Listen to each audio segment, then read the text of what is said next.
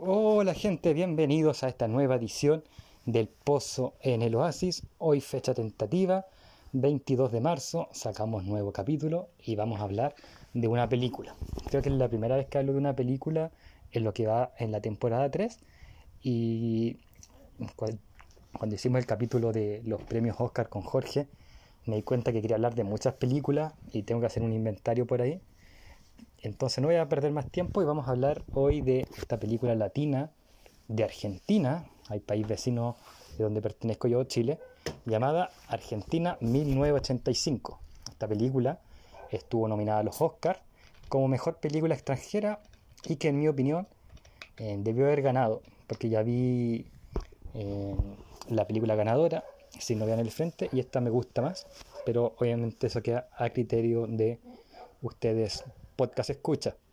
Pueden ver esta película, por cierto, en Amazon Prime o como he señalado anteriormente, y aunque quizás no sea tanto la idea, en streamings no oficial.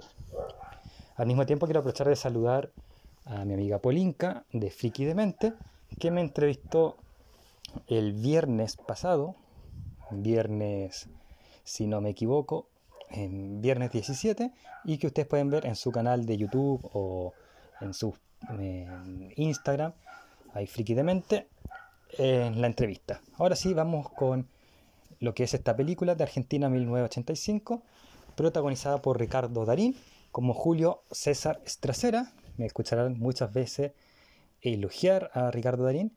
Eh, también está protagonizada por Peter Lanzani como Luis Moreno Campo, Alejandra Flechner como Silvia Estracera, Gina eh, Nicola como Verónica Estracera, Santiago Armas como Javier Estracera, Marcelo Pozzi como Jorge Rafael Videla, Jorge Gregorio como Orlando Ramón Agosti, José Lovella como Emilio Eduardo Macera, Sergio Sánchez como Jorge Isaac Anaya, Marcelo López como Basilio Lamidoso, Carlos Hiller como Leopoldo Fortunato Galtieri, Héctor Balcone como Héctor Eduardo Viola.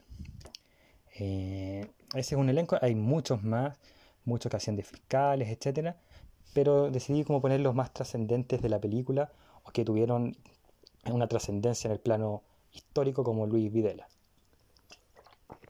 que tengo entendido que fue un, dictador de Argentina, algo así como un Augusto Pinochet para nosotros los chilenos.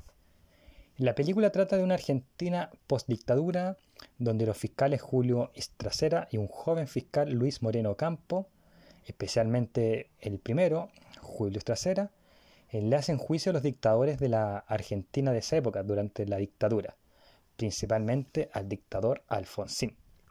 La película obviamente se centra más en Julio Estracera, quien fue fiscal durante la dictadura, pero la mayoría de los abusos hizo la vista gorda algo que le pesa, ya que su familia suele recriminarlo por eso, sus compañeros de investigación, porque antes del juicio, como debían investigarse los hechos, digo compañeros de investigación, reprochan, pese a que su mayoría, eh, estos son jóvenes y son más de derecha que de izquierda. Eso es muy importante por algo que voy a decir más adelante cuando dé mi opinión de la película.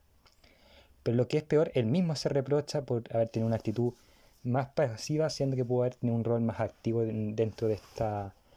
Eh, dentro de su rol como fiscal en la dictadura, de condenar desde ahí los derechos, la violación a los derechos humanos. Esto no lo dice tanto el personaje en palabras físicas, pero notamos su lenguaje corporal cuando es reprochado por otro, o cuando sale a la luz que la fiscalía en la época de la dictadura no hizo nada. Y en ese sentido, hago el primer halago a Ricardo Darín, eh, que hace una gigante actuación en el personaje. Así que un millón de estrellas por su servicio. Hay tres actos notables en la película, o etapas de la película, como quieran decirle. Yo prefiero decirle eh, etapas.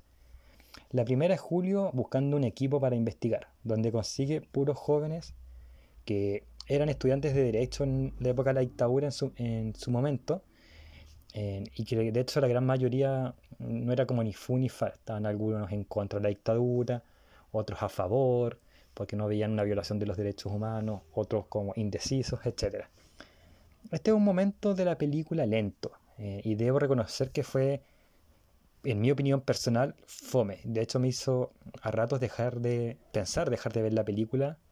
Pero de nuevo aquí fue la actuación magistral de Ricardo Darín lo que me convenció de lo contrario y de seguir viendo la película y vaya que bueno que me haya convencido la actuación porque de nuevo es una tremenda película y esta primera parte dura 30-35 minutos, a lo más 40. La segunda parte es el equipo ya investigando y la dificultad que ellos tienen de convencer testigos de declarar porque podían ser amenazados, encontrar un buen lugar para investigar, porque Argentina estaba muy dividida, y sobre todo convencer a algunos miembros del equipo de fiscalía, como les dije, que ya estaban conscientes que en Argentina se habían violado derechos humanos, pero no están conscientes de la magnitud o la importancia de este juicio, como que muchos lo veían como un juicio perdido, porque no iban a condenar a militares que ya tenían favores en las cortes. otra cosa que no dije en la película, y que se nota mucho en el primer acto, es si esto pasaba a un tribunal civil o a un tribunal militar. Y gana que pase a un tribunal civil, porque un militar podía haber perjuicios, como ocurrió después, por ejemplo, en Chile, que se tapaban ciertas cosas. La etapa del juicio, que es la tercera etapa y final, por decirlo de alguna manera, es genial. Los testimonios partían actuados y luego muestran la declaración real o viceversa, provocando en nosotros como espectadores un sentimiento de emoción y angustia que son evidentes y no son forzados como ocurre acá en Chile, que tienden a, mucho a, forzar como estos sentimientos, así como acá se da de manera natural. Tú como espectador te, te vas a emocionar por las actuaciones más que por la musiquita de fondo, por cómo combinan el testimonio actuado con el real, etc. Además, ven las amenazas que sufrían los testigos, donde muchos se amedrentaron, no así la mayoría, o también los fiscales como Julio Estracera y Luis eh, Moreno Campo eran, eh, eran amenazados y eran momentos que uno sentía que esto se iba a transformar en un, en un thriller o iba a haber un asesinato a estos dos personajes más que un relato histórico. En mi caso yo había estudiado un poco antes de este juicio, así que no, yo sabía que no los iban a asesinar, pero si alguien lo ve sin leer la reseña histórica, eh, yo creo que sí lo puede llegar a pensar. No voy a contar el final de la película, pero obviamente si conoces la historia de Argentina un poquitito, eh, ya más o menos notaría cuál es el final, pero da un pie para una segunda parte. Eh, y quizás, y solo quizás por eso, no ganó el Oscar, aunque no sé los criterios que tienen los, entre comillas, expertos. Y si no me creen cuáles son, que no sé los criterios y la importancia del Oscar, vayan a ver el programa que grabé con Jorge en Romo sobre los Oscars. Fue hace unas poquitas ediciones. En fin, en Argentina 1985 es una gran película que aborda un tema sensible para la Argentina. No sé si hasta el día de hoy, si un amigo o amiga argentina me está escuchando, puede escribirme en el Instagram o al correo. pero es un tema sensible para Argentina, lo aborda de una manera pulcra y objetiva.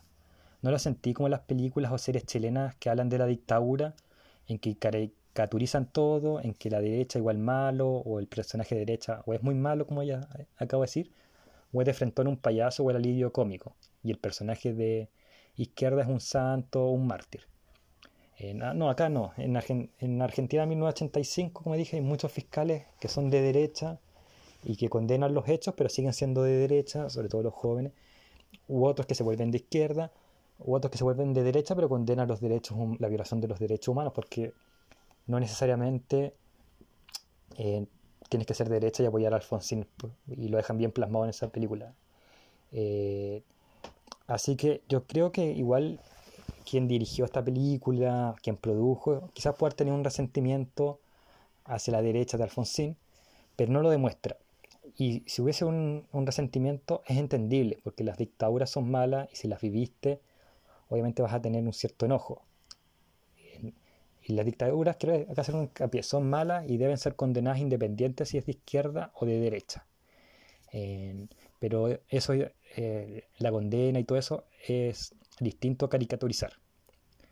Eh, y esta película además tiene otro objetivo, otra cosa buena, por el que leí después relatos históricos y es muy apegada a lo que ocurrió realmente. Así que de nuevo, mis aplausos a Argentina 1985 y a Ricardo Darín, que si los premios Oscar no fueran solamente unos premios Yankee, yo creo que debía haber estado nominado a un premio de mejor actor.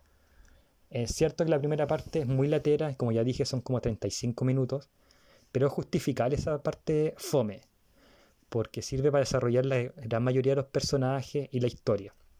Así que si no has visto, solo puedo decir que tengan paciencia. Esta película es tremenda y vale la pena esos 35 minutos más o menos fome. Y ese es el capítulo de hoy. Recuerden repositarme para poder comprar un micrófono en sponsor.gg slash y nos escuchamos en otra oportunidad. Hasta la próxima. Como ustedes saben, el Pozo en el Oasis tiene algunas pymes que les gusta eh, ayudar, como por ejemplo Trade Games, la mejor tienda de Funcos. Ahí accede a su catálogo online y ve qué productos, Funcos y otras cosas tiene que ofrecer. Cosplay Store Chile, la mejor tienda de accesorios para los cosplayers. Ahí hay lentes, pelucas, ropas, entre otras cosas, ahí en Cosplay Store. Lanas Patas de Lana, accede a los mejores productos referentes a los que les gusta bordar, coser. Vas a encontrar lanas, agujas y muchas más cosas en Lana Pata de Lana. Y Mi Arte Pixel, ahí vas a ver llaveros, imanes, cuadros y más cosas en formato pixel de tus personajes favoritos de la cultura popular.